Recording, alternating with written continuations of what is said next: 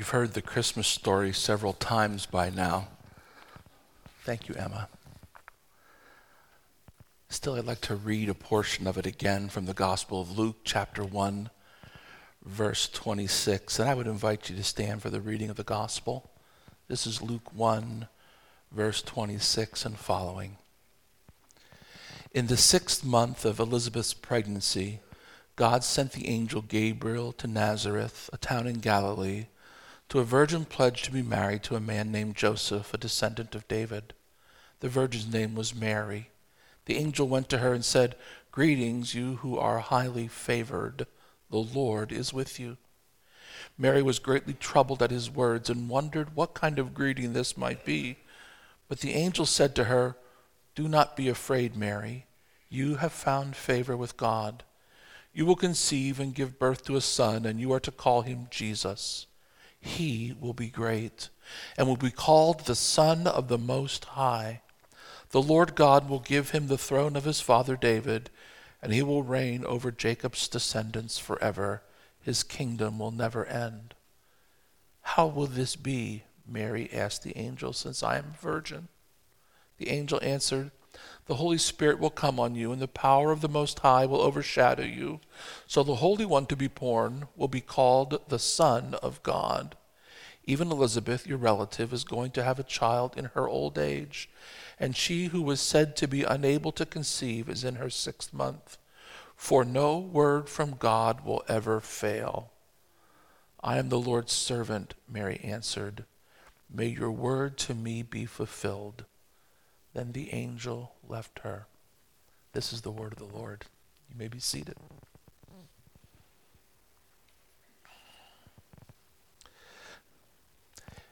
The angel announces to Mary that Jesus will be born to her.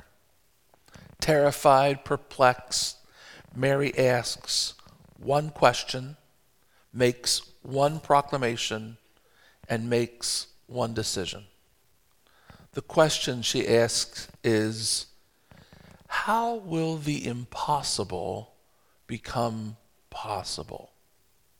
It's an excellent question. It's one that we all face. Every time we stand in a cemetery and read from the book of Job, you remember the words at funeral graveside services even though my flesh deteriorates and is eaten by worms, I will see my living Redeemer here on the earth in my own body. I myself will see this and not another. Every time we read that, we have to ask ourselves how will the impossible become possible since this is the promise of God? The whole promise of God is impossible unless God does something that we cannot do. Unless God acts in ways beyond our ability to understand or comprehend or prove or even speculate about, the promise of resurrection is impossible for us. Many translations of verse 37 in this first chapter read, rather than, uh, for no word of God will ever fail, they might read, For nothing is impossible with God. The answer to our questions about the impossibility that surrounds our faith, upon which our faith is built, is answered when we ask the question how is it that the impossible can become possible? And the answer we're given here by the angel is it's simple. No word of God ever fails. His word, his promise is the fulfillment. If he said it, it's already true and accomplished. And so all of the promises in Christ are yea and yea, yes and yes, true. Because when he utters the promise, that's as good as fulfillment. You can take those promises to the bank because God has determined it will happen. The second thing Mary does is make a statement. It's a big statement. She says, I am the Lord's servant. It's a huge statement. this proclamation amounts to a statement of fact for Mary and an understanding of her position. Mary sees herself as one who exists to serve God. She has placed herself in a position to accept instructions and considers it a privilege to serve and the privilege of her Creator to ask whatever He will of her. This is less common than we think. How many folks really think of themselves as indebted to God or anyone? How many folks think they need to report or be accountable to anybody else regarding their personal choices and their personal rights? How many folks even think they have a responsibility to society or even to their own neighborhood? Well, in that last category, there are some folks who do. There are some folks who, well, they talk about wanting to do something for the neighborhood they grew up in.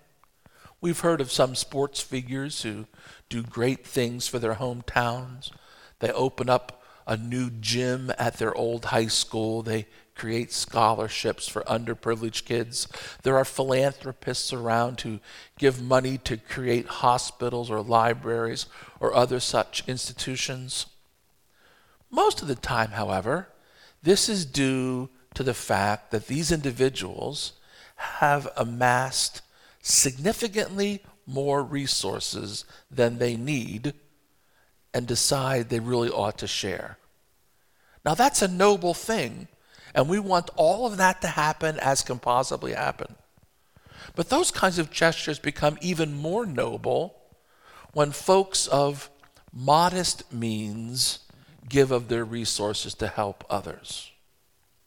But even when folks of modest means, as noble as they are, do that sort of thing, that's different than the kind of commitment Mary is describing. She's not saying, I will do a good deed of my choosing because I am your servant. She's saying, I'm your servant. I'll do whatever you ask. Do you understand the difference? It's a universe of difference to say, I will do the good I want to do, rather than, I will do the good you tell me to do. This one's still full of self. I'll give from what I consider to be my excess, or I'll give to the projects I care about, or, or I will help the people I think deserve my help, or I will, and it's all, hear all the I in there? And this is whatever you say, Lord, that's what I'll do because I am I'm yours. It's a different kind of commitment. She's saying, I am yours to instruct always. That's a commitment. But then Mary steps even one step further. Here's the third thing that Mary says May your word to me be fulfilled. Mary understands the impossibility of the situation. Mary recognizes and affirms that she is the Lord's to command. And then, faced with the choice to cooperate with an order that will cause her pain, embarrassment, and difficulty, she says, May your word be fulfilled to me. Mary is all in she will choose to believe that God will do the impossible through her, and she will do her part as fully as she is able. Elizabeth calls that act of faith commendable. What does Elizabeth say when Mary arrives? Blessed are you, Mary, because you are able to believe what God has promised he will do. It's one thing to do the good I've been invited to do, It's another thing to embrace the pain I've been invited to embrace. I'm inspired by Mary's level of commitment, the obvious depth of her faith, and her willingness to embark on a journey she knew from the beginning would be difficult and fraught with danger and wonder.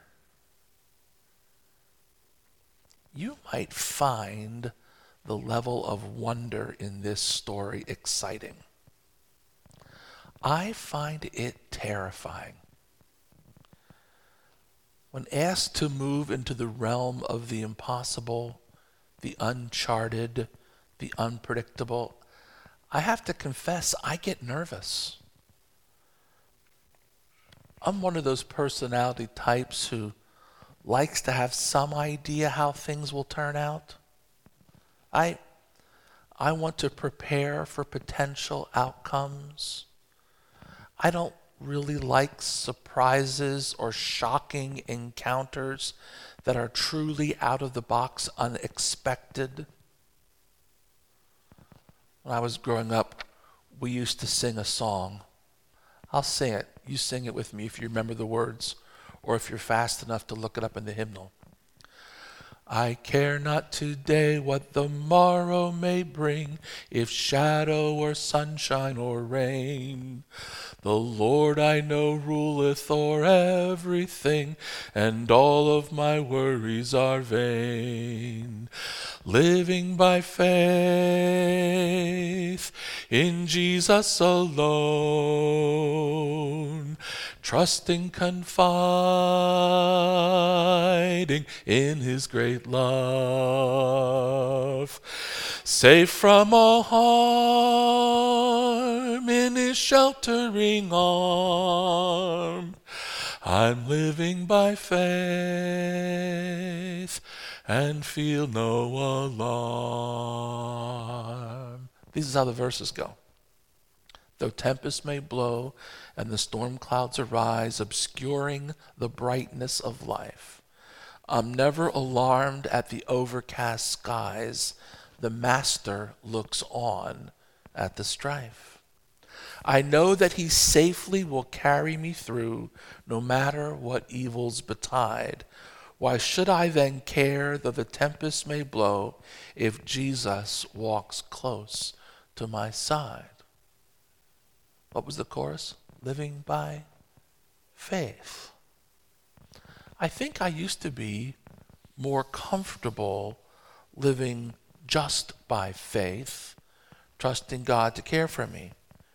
But as my responsibilities grew larger, my demeanor became a little more ponderous, my planning more intense, and my preparations more comprehensive. Too many people rely on me to fly by the seat of my pants, I tell myself.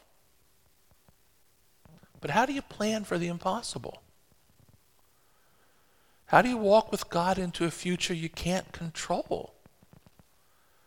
How do you talk yourself into an obedience, into an obedience that takes you all the way into uncomfortable or even into dangerous? Mary knows. It follows from her commitment to live as God's servant. But I've got to be candid. Here's the part that I find the most difficult. It's right here in these next verses. It's really not the part about picking up crosses that is terrifying to me or even surprising or even difficult to me. It's it's having done that, it's the joy part.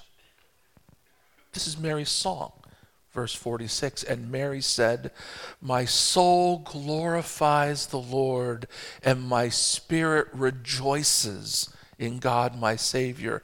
For he has been mindful of the humble state of his servant. From now on, all generations will call me blessed. For the mighty one has done great things for me.